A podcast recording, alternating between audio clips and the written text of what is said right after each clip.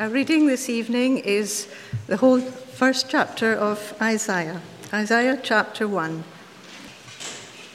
The vision of Isaiah the son of Amos, which he saw concerning Judah and Jerusalem in the days of Uzziah, Jotham, Ahaz, and Hezekiah, kings of Judah.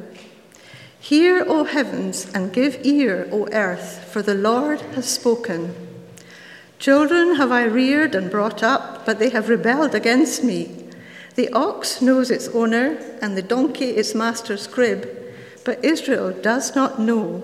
My people do not understand. Ah, sinful nation, a people laden with iniquity, offspring of evildoers, children who deal corruptly. They have forsaken the Lord, they have despised the Holy One of Israel. They are utterly estranged. Why will you still be struck down? Why will you continue to rebel? The whole head is sick, and the whole heart faint. From the sole of the foot even to the head, there is no soundness in it, but bruises and sores and raw wounds. They are not pressed out or bound up or softened with oil. Your country lies desolate your cities are burned with fire. In your very presence, foreigners devour your land. It is desolate, as overthrown by foreigners. And the daughter of Zion is left like a booth in a vineyard, like a lodge in a cucumber field, like a besieged city. If the Lord of hosts had not left us a few survivors, we should have been like Sodom and become like Gomorrah. Hear the word of the Lord, you rulers of Sodom.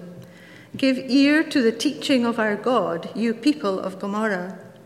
What to me is the multitude of your sacrifices, says the Lord?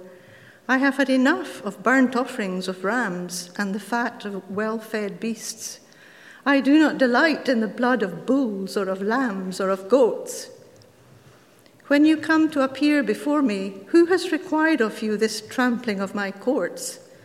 Bring no more vain offerings. Incense is an abomination to me. New moon and Sabbath and the calling of convocations, I cannot endure iniquity and solemn assembly. Your new moons and your appointed feasts, my soul hates. They have become a burden to me. I am weary of bearing them.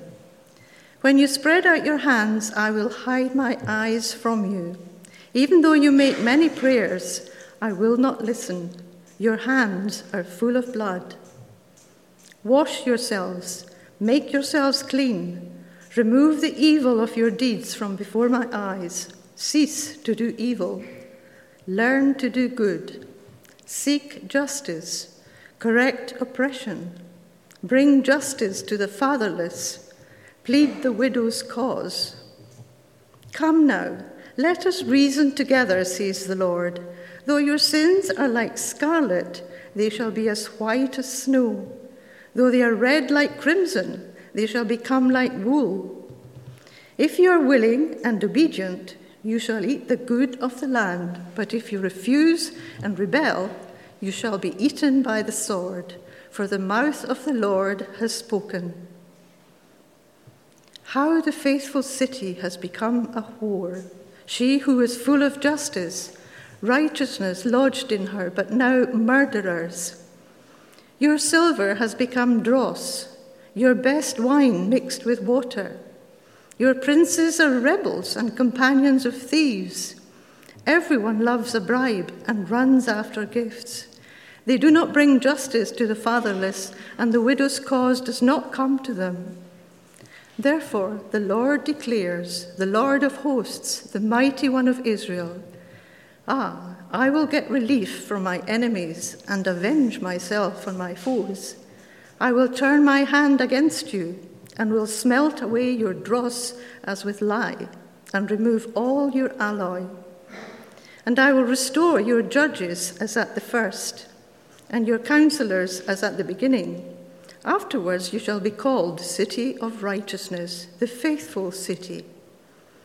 Zion shall be redeemed by justice, and those in her who repent by righteousness. but rebels and sinners shall be broken together.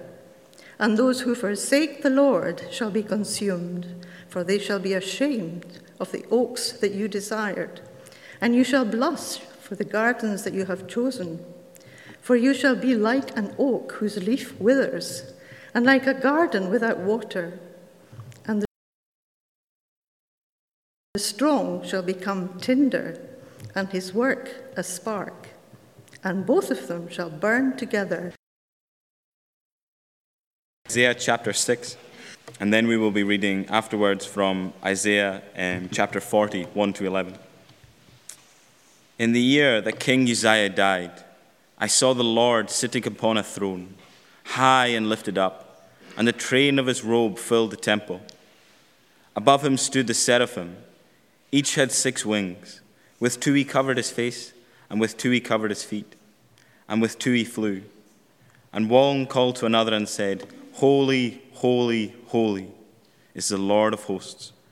The whole earth is full of his glory. And the foundations of the threshold shook at the voice of him who called, and the house was filled with smoke. And I said, Woe is me, for I am lost, for I have a man of unclean lips, and I dwell in the midst of a people of unclean lips. For my eyes have seen the King, the Lord of hosts. Then one of the seraphim flew to me, having in his hands a burning coal that he had taken with tongs from the altar. And he touched my mouth and said, Behold, this has touched your lips.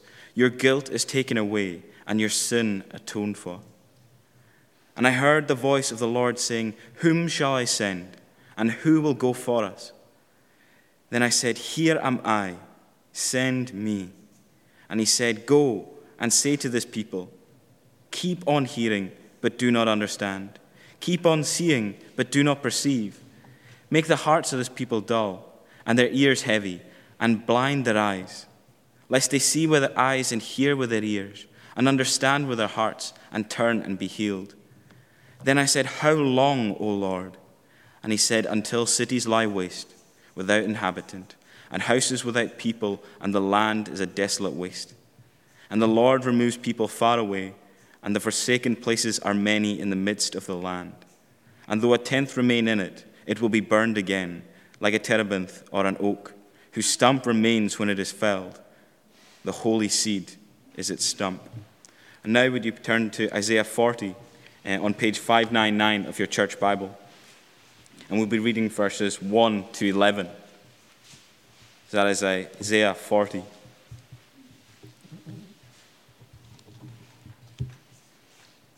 Comfort, comfort my people, says your God. Speak tenderly to Jerusalem and cry to her that our warfare is ended, that her iniquity is pardoned, that she has received from the Lord's hand double for all her sins. A voice cries in the wilderness Prepare the way of the Lord, make straight in the desert a highway for our God.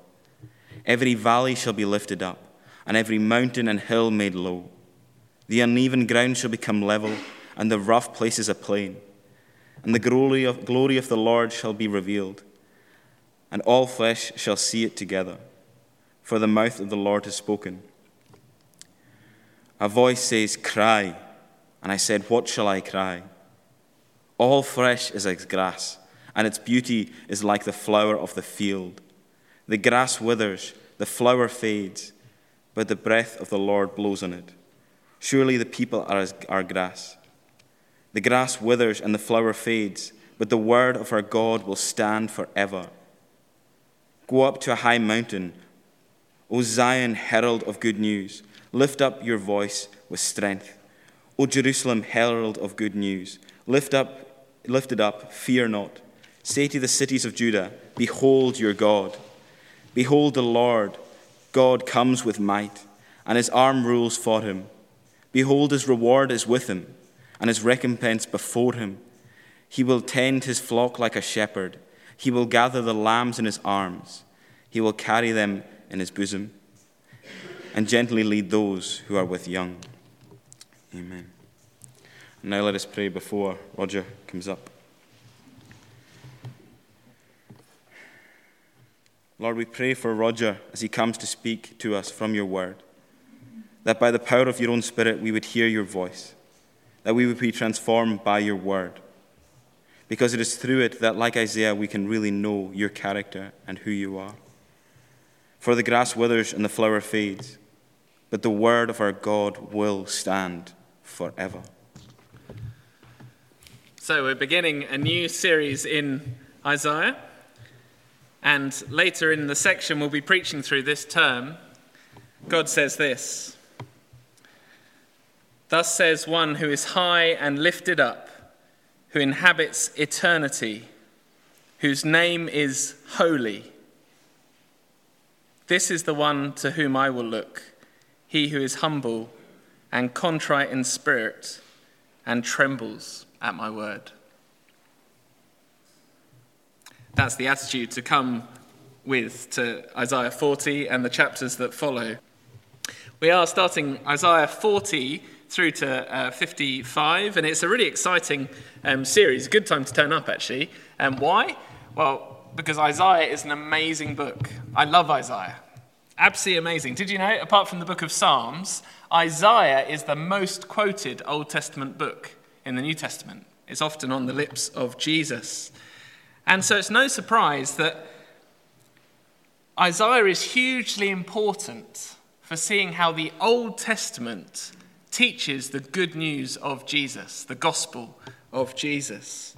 In fact, Isaiah is the book that makes the phrase gospel or good news famous in the Bible.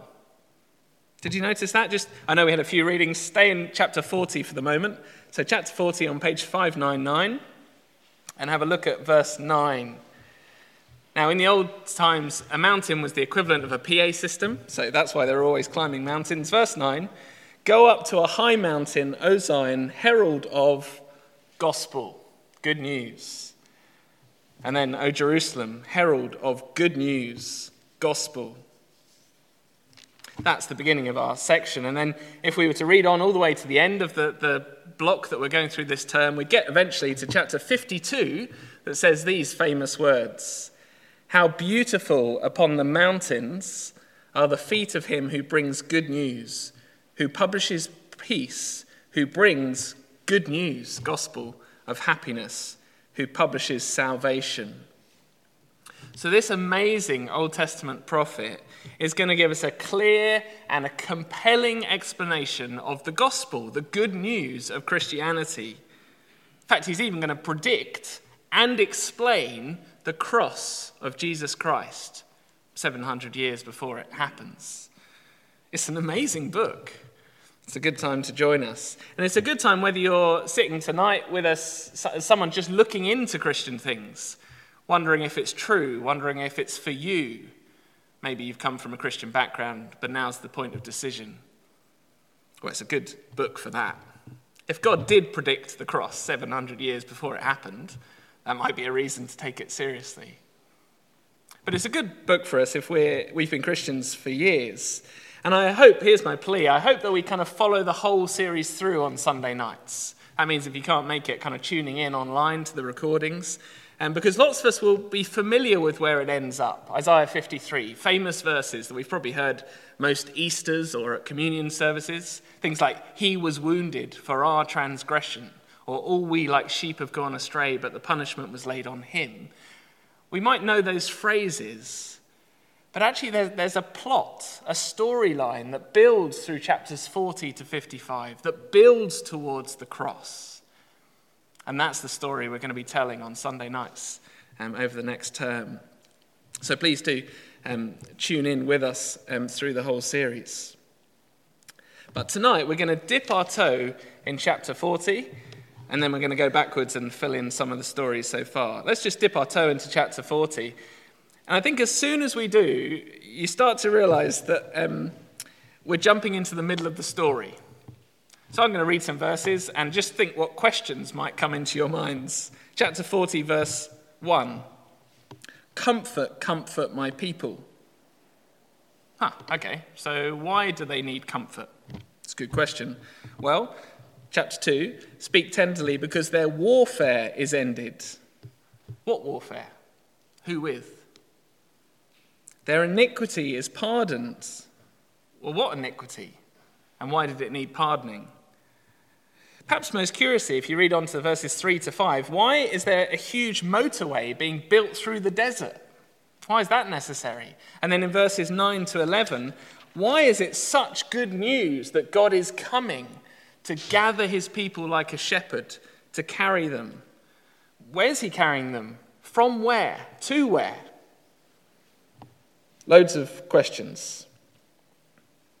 Because, to state something really obvious, when you jump into chapter 40, you're jumping in right in the middle of the story. And it's a big story in Isaiah. A lot of questions have been raised. And before we can appreciate this gospel declaration, the good news, we are going to have to back up a bit, fill in some background, hear the bad news. And so tonight, this is an introductory talk. It says on the sheet, I'm going to cover 40 chapters. Don't worry, I'm not doing all 40. I'm not kind of, it would take us all, I mean, it would be wonderful, but it would take us all week if we covered everything Isaiah said up to this point. Um, uh, instead, I'm just going to mostly focus on chapter 1, which operates as an introduction to the book. But let me say, as I do fill in some background to chapter 40, please don't think of this as a kind of dry lecture on Bible. Not at all. Remember how 40 verse 8 described God's verse, for, uh, God's voice, sorry, 40 verse 8. The word of our God stands forever. Grass comes and goes. People are like grass, they come and go. People's words come and go. But the word of the Lord stands forever.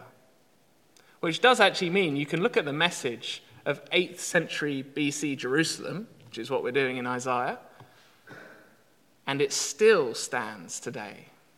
Still has something deeply, personally relevant to us.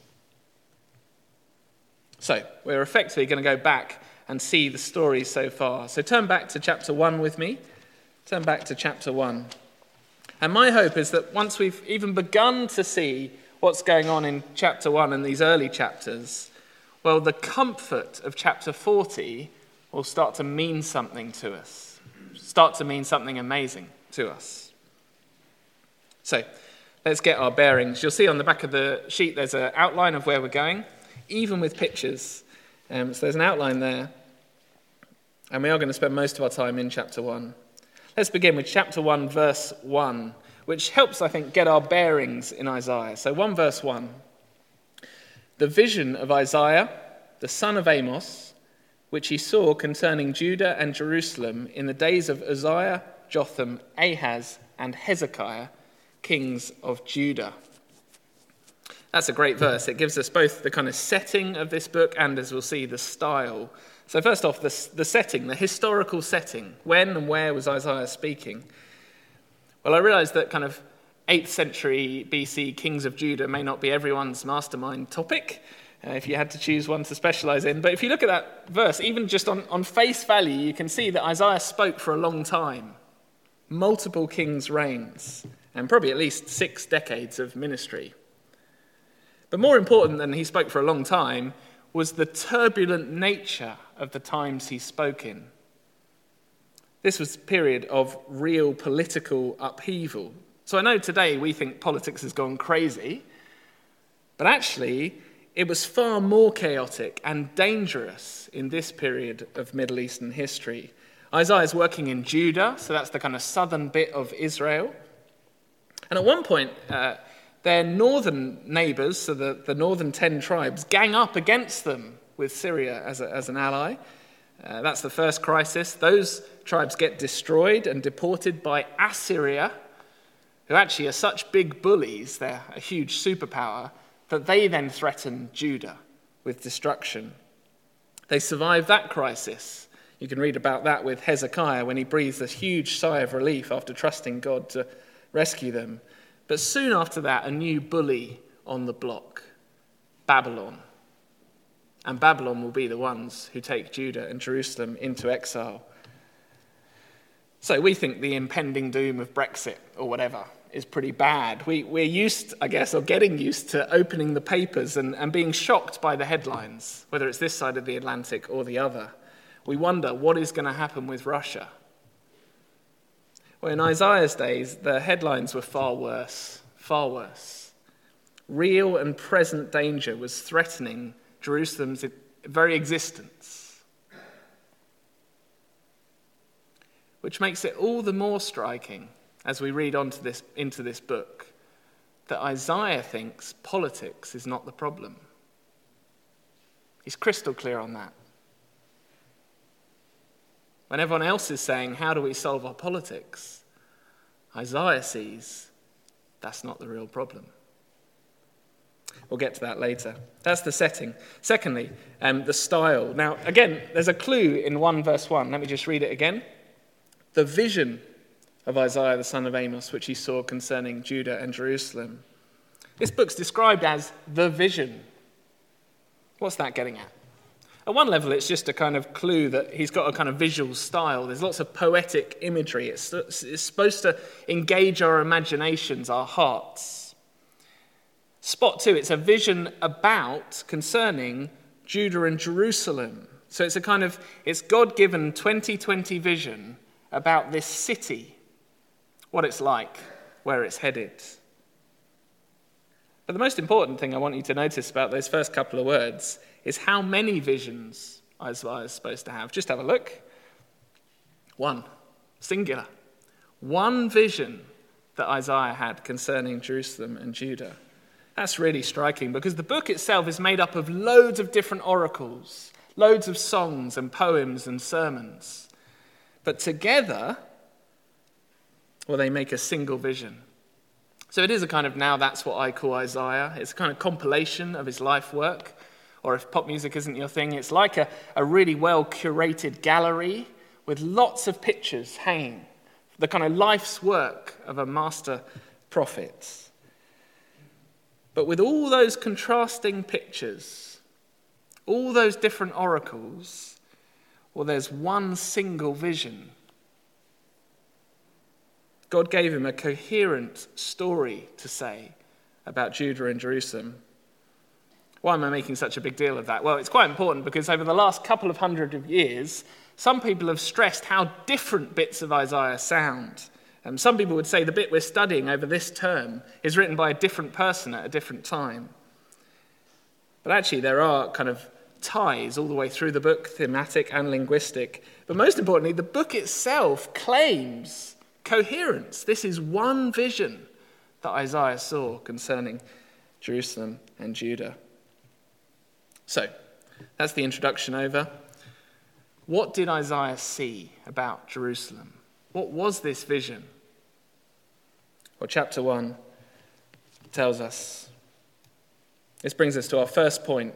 Isaiah was given a before and after vision of this city. Just have a look at, if you're in chapter 1, verse 21. So, page 567, chapter 1, verse 21, which Jesse read for us. Let me read it again. Verse 21 How the faithful city has become a whore, she who was full of justice. Righteousness lodged in her, but now murderers. Your silver's become dross, your best wine mixed with water. Your princes are rebels and companions of thieves. Everyone loves a bribe and runs after gifts. They do not bring justice to the fatherless, and the widow's cause does not come to them. There is something rotten in the city of Jerusalem. Isaiah sees that in God's sight, this city is rotten, it's corrupt. The faithful city has become corrupt. She was founded full of justice, but now she's full of thieves. And the weak are the ones who are suffering the widows, the orphans. They're being taken advantage of. The leadership, particularly, is corrupt. Um, don't turn to it, but in chapter 3, verse 14, just listen to this. God says to the rulers, The spoil of the poor is in your houses. What do you mean by crushing my people, by grinding the face of the poor? That's the leaders, but it's not just the leaders. Flick across to chapter 5. Flick across to chapter 5 with me. And I'll quickly run us through some verses just so we get a feel for this city. Chapter 5, verse 8. 5, verse 8.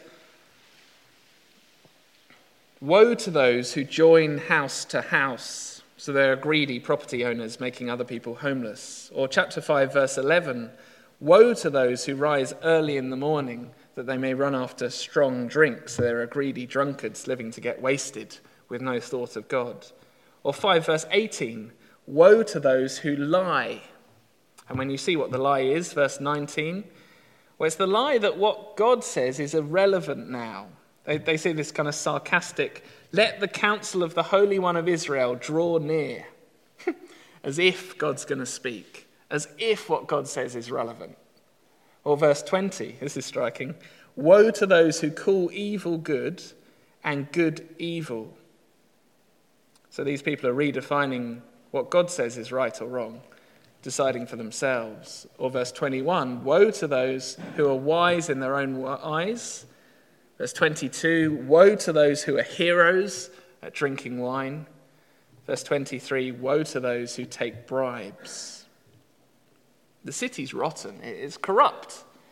Societal breakdown, greedy business practices, moral chaos, substance abuse, lying leaders, and a rejection of God's word, God's model, moral instruction I wonder if any of that rings a bell today. This is God's verdict on Jerusalem. It's Isaiah's vision of the current state of the city. The faithful cities corrupt. The silver has turned to dross. But it's not actually just internal problems, corruption. The city's also facing threats from outside. That's why on the picture, the black, dark, kind of bad city picture, I've put threatened. So flick back to chapter 1 again. I'm sorry, you have to do lots of turning. It's worth it. Chapter 1, verse 7. Look at how they're facing attack. So, verse 7 Your country of chapter 1, your country lies desolate, your cities are burned with fire.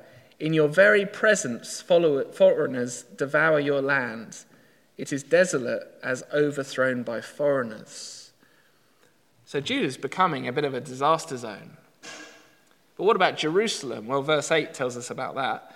The daughter of Zion is left like a booth in a vineyard, like a lodge in a cucumber field, like a besieged city. What's that saying? It's saying Jerusalem has become like a shed in an allotment as in, it's the last thing standing. The land's been flattened. Jerusalem's the last thing standing, like a city under siege. Which is to say, the city's not just corrupt on the inside, but threatened from the outside. Like I said at the start, if you'd opened a newspaper, they would have been full of urgent headlines. Not Project Fear, actual terror as the superpowers around sharpen their weapons. That's what Isaiah saw about Jerusalem. it's in serious trouble. But actually, that's half of what Isaiah saw about Jerusalem. So, flick your eyes back. We, we saw chapter 1, verse 21. This faithful city has become a whore. But scan your eyes down to chapter 1, verse 26. And suddenly there's good news for the city. Chapter 1, verse 26 where God says, I will restore your judges at the first and your counselors as at the beginning. Afterwards, you shall be called the city of righteousness, the faithful city. In fact, verse 27 Zion shall be redeemed by justice.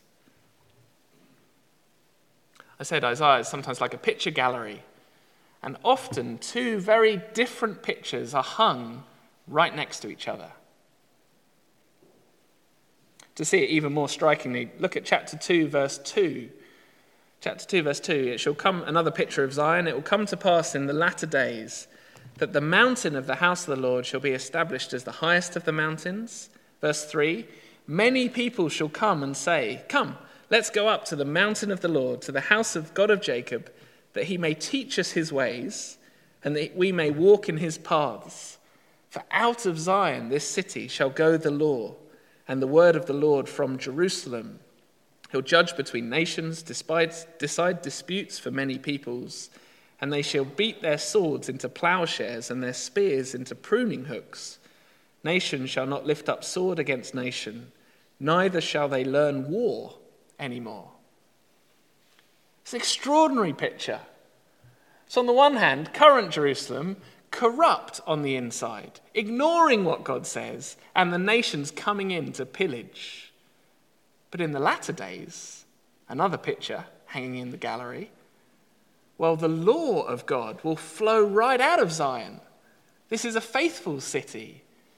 And actually, the nations will be coming in to learn, and there'll be global peace. Do you see the contrast? I mean, it's extraordinary. And we could go on and on. There's another one in chapter 4 that's even more gleaming in its hope amidst loads of pictures of chaos. We could flick on to where the book ends, chapter 60, 61. Amazing pictures of Zion. All the bits you'd recognize from Revelation. No more tears, no more pain, no more death. Extraordinary pictures of where this city will end up.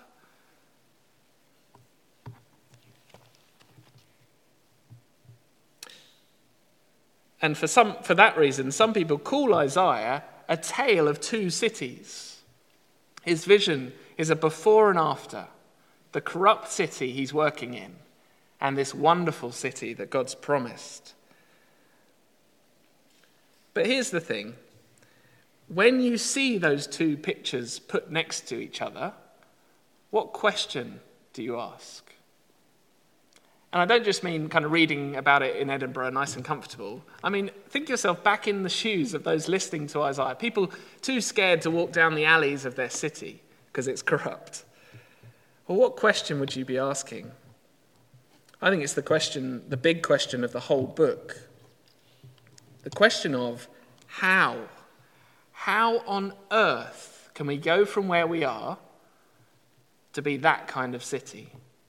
Do you see that that could be a burning issue? How can this be possible, Isaiah?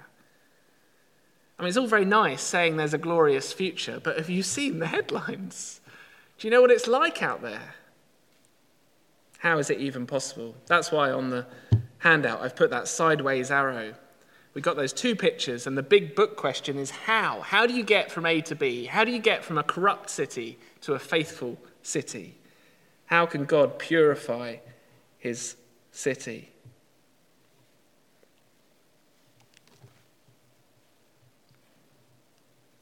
God does promise it's going to happen. Chapter 1, verse 26 Afterwards, you shall be called the city of righteousness, the faithful city. Verse 27 of chapter 1 Zion shall be redeemed by justice.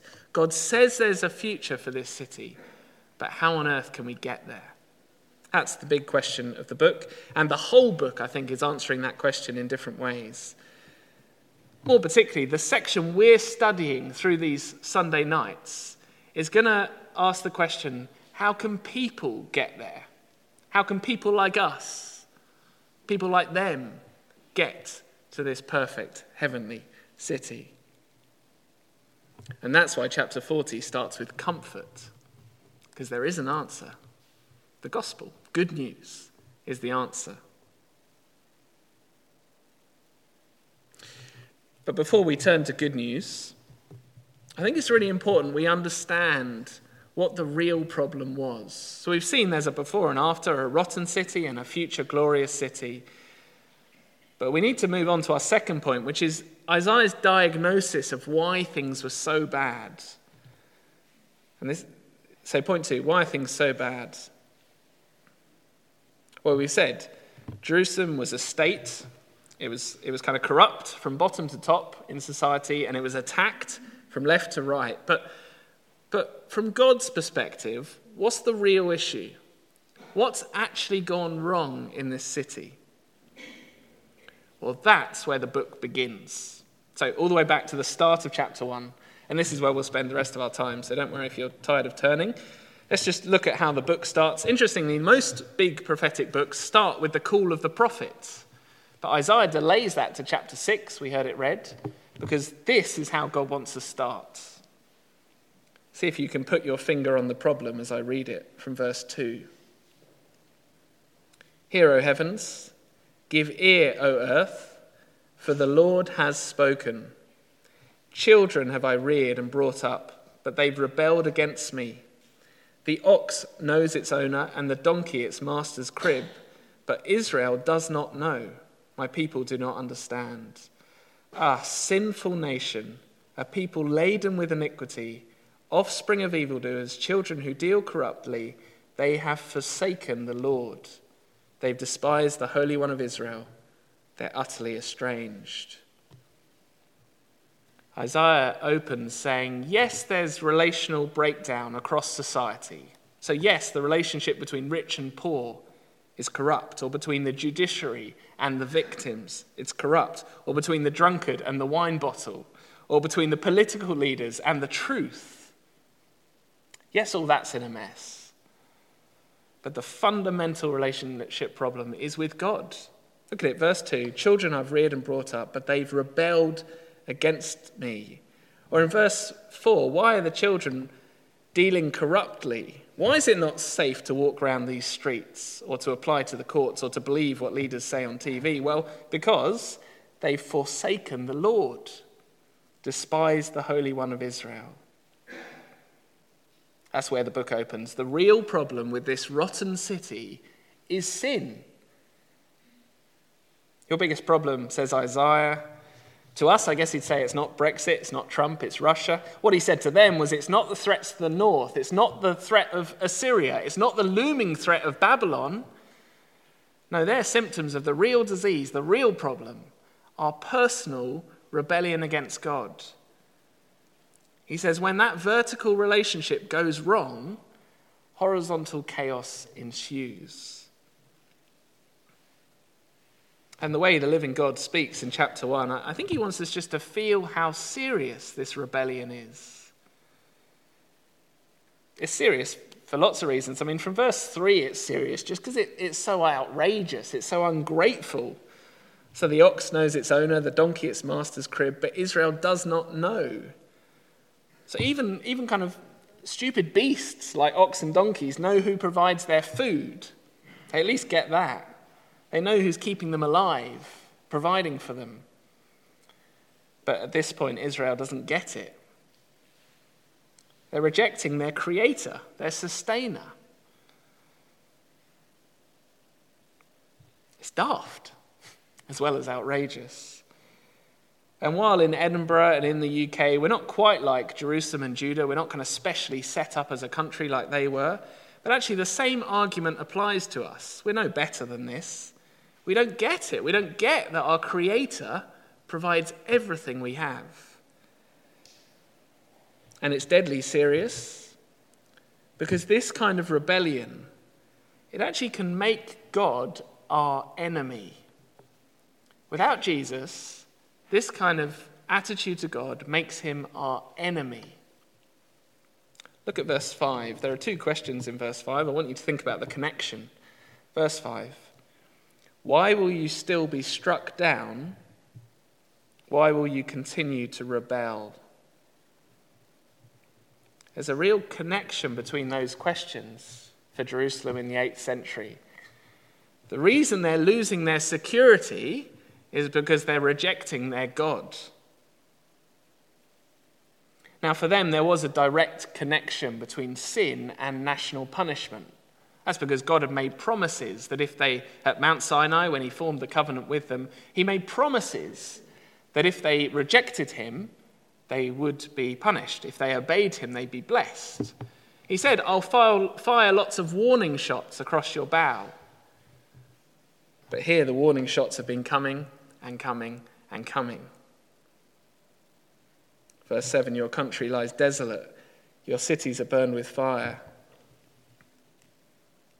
In fact, verse 9 makes it clear that the only reason Jerusalem has been spared is God's grace. Verse 9 If the Lord of hosts had not left us a few survivors, we would have been like Sodom and become like Gomorrah.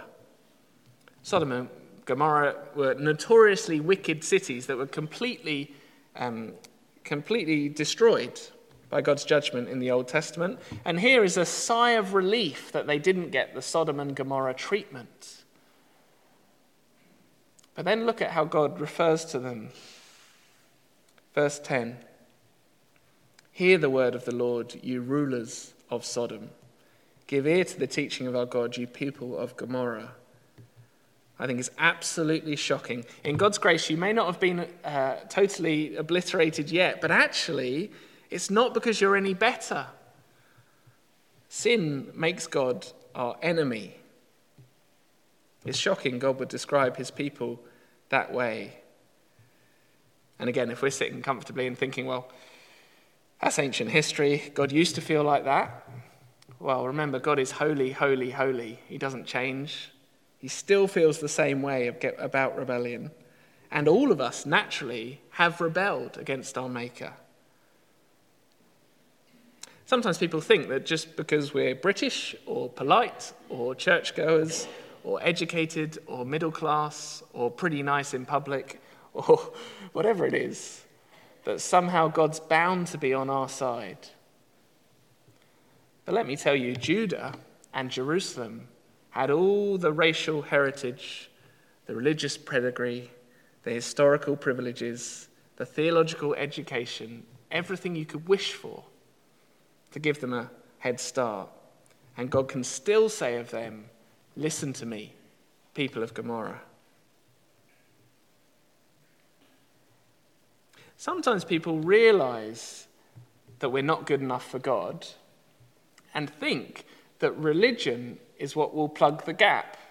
If I just do some prayers or go to church or give some money, that will plug the gap between where I'm at and where God, the Holy God, is. But let's just look from verses 11 onwards how God feels about that solution. These are even more shocking. Verse 11 What is to me the multitude of your sacrifices, says the Lord? I've had enough of burnt offerings of rams and beasts. I don't delight in blood of bulls. It's really striking because those are things God has asked for. But look at how he feels. Verse 12 Who's required of you this trampling of my courts? He's saying, just get out my sight. I, I don't want your dirty feet on my temple carpets. Stop bringing vain offerings, he says. There's no point. Their incense is an abomination to him. He says he cannot endure iniquity and solemn assembly. Verse 14, he says, My soul hates your feasts. They're wearying to me. I count down the minutes till they finish. Verse 15, shockingly, even when you pray, I will not listen. It's a sobering passage, isn't it? I don't know if you felt that as, as it was read, that, that God here is anti religion. Even good things that he's told them to do, like pray and give offerings. He can't stand it. Why? Well, all the way through, he tells us because of their iniquity, their sin, their rebellion. To verse 13, I can't bear your assemblies when they come with iniquity. Or verse 15, why can't he look at their hands when they pray? Because they're covered with blood, the blood of the poor that they've been grinding to make a profit. They just, they stink. They, they reek of corruption to a holy God. God can't stomach it. That's the language. That's why sin is the real problem. And I hope you can see from that that rituals aren't going to solve it. And I'm stressing that because it's very common view, isn't it? It's very common view that, yes, none of us are quite living up to God's standards, but but a bit of religion here and there keeps God on side. So whether it's uh, being a minister, like me, or praying five times a day, or fasting for a whole month, or coming here every week, even in the evenings, or giving loads of money to church. The fact is, when we're tainted with sin, it's not going to impress God, not in the slightest. Actually, it makes it worse here. He hates the hypocrisy of this city, praying to a God they ignore the rest of the time. Religion is making it worse. So, where does that leave them? Where does it leave us? Well, the answer for 8th century BC Jerusalem is actually the same answer for every nation in the world. It's that judgment was going to fall, judgment was certainly coming. That's our final point. We'll only touch on it briefly. For Judah, it meant that exile was coming. When we get to chapter 39 in the story of Isaiah, exile is coming, Babylon are coming. You will be taken out of the land. The city will fall. But Isaiah says that kind of final judgment for them was actually is a picture of what happens to all nations. Chapters 13 to 27, we don't have time to read them, you'll be relieved, but 13 to 27 go round the known world, every nation around them, showing that the holy God doesn't lessen his standards for other nations. Chapter 24 is a terrifying picture of judgment on everyone. Do you remember what Isaiah said at his commission? He sees the holy, holy, holy God in chapter 6. His response wasn't, Wow, I've always wanted to see you. His response was, Woe is me. For I am a man of unclean lips, and I live amongst a people of unclean lips. Woe is me. And the simple fact that every Christian would sign up to is that, but for the Lord Jesus, that's exactly where I stand before a holy God. Woe is me. My lips aren't clean, my hands aren't clean, my life isn't clean, my record isn't clean.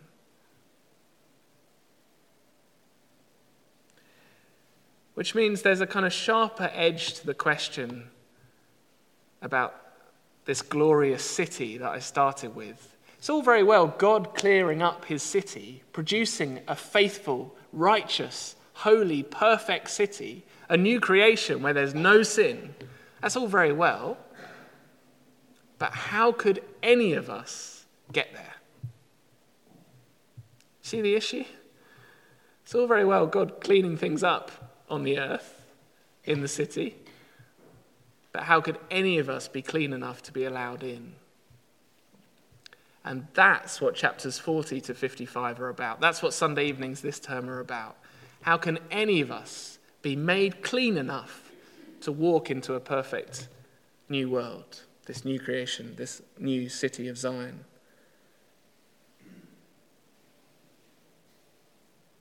Let me close by reading those verses from chapter 40 again. And I hope they mean sl- something slightly more to us than they did at the start.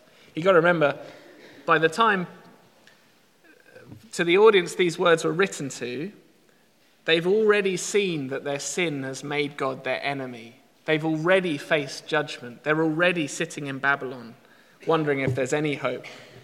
And in Isaiah 40, verse 1, God says, Comfort Comfort my people. Speak tenderly to Jerusalem. Cry to her that her warfare is ended. But far more importantly than that, say to her that her iniquity is pardoned. Her iniquity is pardoned. She has received from the Lord's hand double, that is, an exact match for her sins. having diagnosed in the first half of the book that the real problem is not politics, but sin, on these Sunday nights, we're going to see the gospel, God's good news, his solution to our sin, how to make us clean enough for a perfect world. And if you're someone here tonight and you think you need that, that you don't yet have it, and you'd like an explanation, come and talk to me. I haven't got time to explain it now, but come and talk to me. But I'm going to lead us in prayer as we close.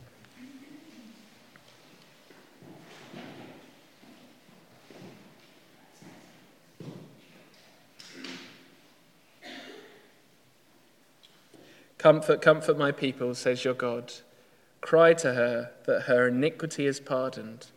She's received from the Lord's hand double for all her sins. Father, Creator, Holy, holy, holy one. Please help us to appreciate your amazing good news. Help us to appreciate your gospel. Help us to appreciate that we who should be your enemies have become your children through the cross and sacrifice of your Son. In Jesus' name, amen.